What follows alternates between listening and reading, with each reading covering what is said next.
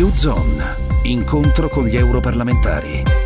Bentrovati gli ascoltatori di Radio 24 da Silvia Bernardi. Il presidente della Commissione europea Juncker ha presentato il libro bianco sul futuro dell'Europa con cinque possibili risposte alla domanda Quo vadis Europa, sottolineando che si tratta di un'Europa 27. Oggi il nostro compito, ha detto, è quello di mostrare ciò che l'Europa può e non può fare, sottolineando per esempio che l'Europa da sola non può combattere la disoccupazione, non possiamo offrire la Luna, ha continuato in alcuni casi tutto ciò che possiamo fare è offrire un telescopio Juncker ha delineato cinque percorsi possibili. Continuare, nient'altro che il mercato unico, chi chiede di più deve impegnarsi maggiormente, fare meno in modo più efficiente e fare molto di più insieme. Ne parliamo con l'europarlamentare Michela Giuffrida. Sono le risposte sul futuro dell'Europa che vi aspettavate? Sinceramente no, perché mm, probabilmente c'era stata grande aspettativa, ma mm, sentire quello che è un discorso da educatore, come qualcuno ha detto, o da docente universitario,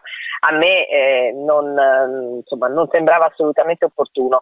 Ci aspettavamo che la Commissione e il Presidente della Commissione esercitasse quello che è un indirizzo politico, non un diktat come lo stesso Juncker ha detto, detto, ma tracciasse una strada, facesse eh, più che delle ipotesi, cinque ipotesi, indicasse il modo per uscire dalle secche in cui l'Europa si è condannata, soprattutto alla vigilia di un importante appuntamento, quello con il 25 marzo, con la celebrazione dei 60 anni dell'Europa. Non c'è più tempo, bisogna agire. Quindi Juncker non ha individuato dei percorsi fattibili? Ha prospettato cinque strade senza indicare qual è quella che la Commissione intende percorrere ha disegnato cinque ipotesi, diciamolo francamente, tre di queste ipotesi sono assolutamente non percorribili. Quella per esempio che eh, dice che Europa significa soltanto mercato, ma ci mancherebbe altro e lo stesso Juncker lo ha anche escluso. Bene, le soluzioni possibili, tanto per dirla con Juncker come se fossero delle buste, la 1, la 2, la 3, la 4 e la 5, sono le ultime due,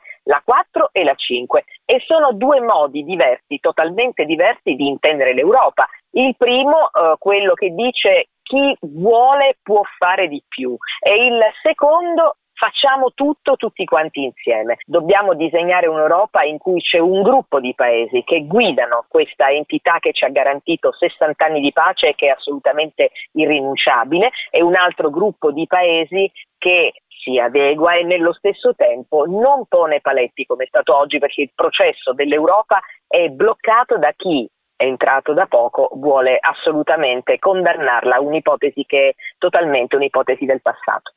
U-Zone, incontro con gli europarlamentari. In collaborazione con Euronet Plus.